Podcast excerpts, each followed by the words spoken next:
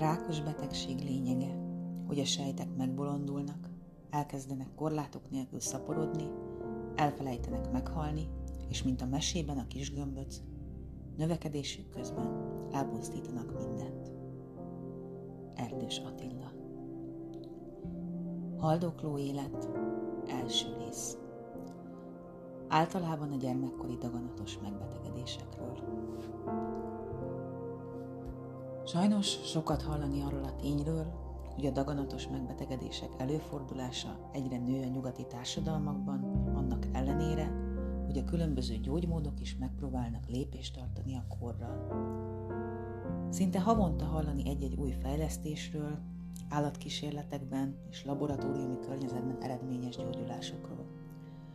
A rák, a daganatos betegségek széles körben elterjedt megnevezése, valójában azonban sokféle elváltozást akar. Ezek közös jellemzője, hogy szabályozatlan a sejtek szaporodása, aminek révén a tumor képes betörni más biológiai szövetekbe, ezzel adva áttétet.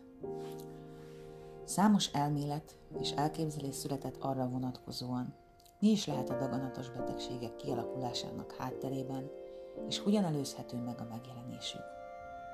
Olyan tényezőkkel, mint az egészségtelen életmód, a dohányzás és az alkoholfogyasztás, a különféle sugárzások, a légszennyezés, valamint a lelki traumák, gyakran találkozhatunk a betegség létrejöttét magyarázó tanulmányokban, ám a valóságban azt tapasztalható, hogy ezektől függetlenül is megjelenhet a kór.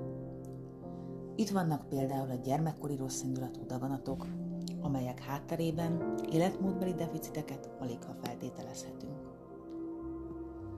Bár a rosszindulatú daganatos megbetegedések gyermekkori prevalenciája nem túl magas, ám sajnos az is tény, hogy az 5-14 éves korosztály vonatkozásában a halálozás külső okai után vezető haláloknak számítanak. Jöjjön hát egy kis statisztika, hogy jobban lássuk, milyen kiterjedtségű betegséggel állunk szemben.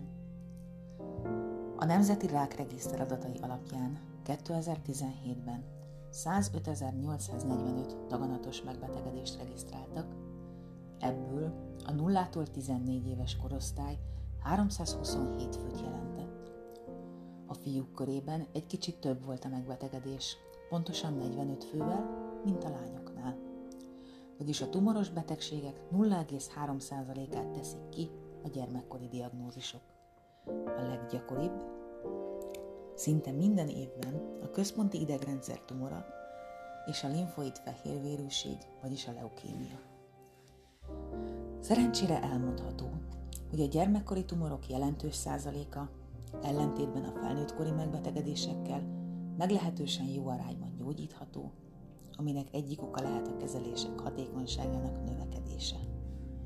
Fontos azonban hangsúlyozni, hogy jó eredményekkel csak akkor lehet számolni, ha a betegség felismerése időben megtörténik, és a házi gyermekorvosok szorosan együttműködnek a gyermekonkológiai központokkal, ahol egységes nemzetközi protokoll alapján kezelik a kisbetegeket.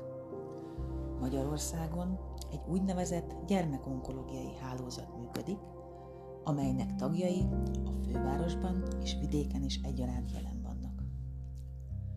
A budapesti intézmények mellett a Debreceni, a Miskolci, a Pécsi és a Szombatkei Kórház gyermeklinikái és osztályai is a rendszer tagjai, valamint a pszichológiai támaszt nyújtó Bakun Szücsi daganatos gyerekek rehabilitációs lelki otthona, ahol a gyermekek mellett a családtagok is megnyugvást kereshetnek.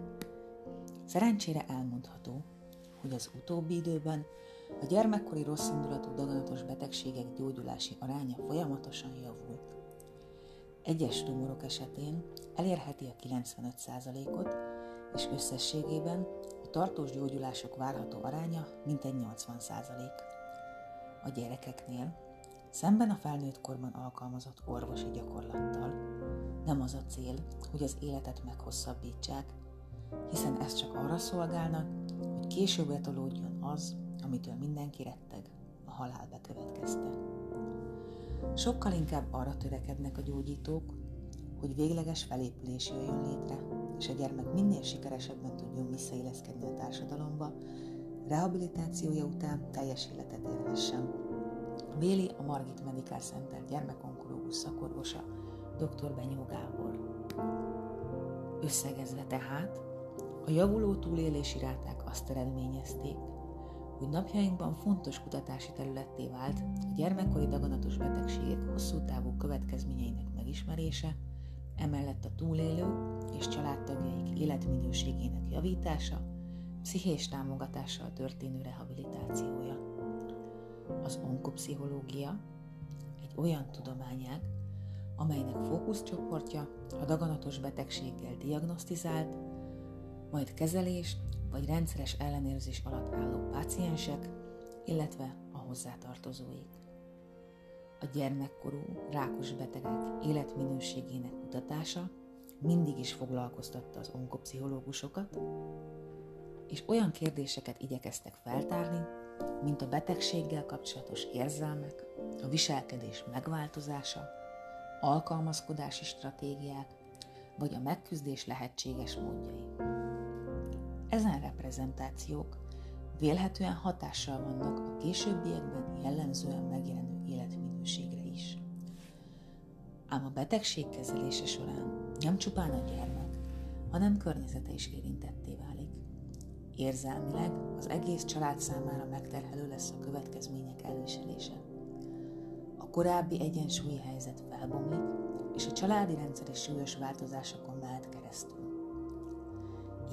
Véletlen, hogy az onkopszichológia figyelme a szülők, testvérek és egyéb közeli hozzátartozók mentális egészségére is irányul, hiszen a beteg környezetében élők különösen veszélyeztetetnek számítanak a pszichés zavarokat illetően. A podcastok további epizódjaiban szeretném bemutatni a gyermekkori daganatos betegségek ezen mentális vonulatait is, hogy teljesebb képesé, képet kaphassunk a kor valódi lefolyásáról és szélesebb értelemben vett hatásairól.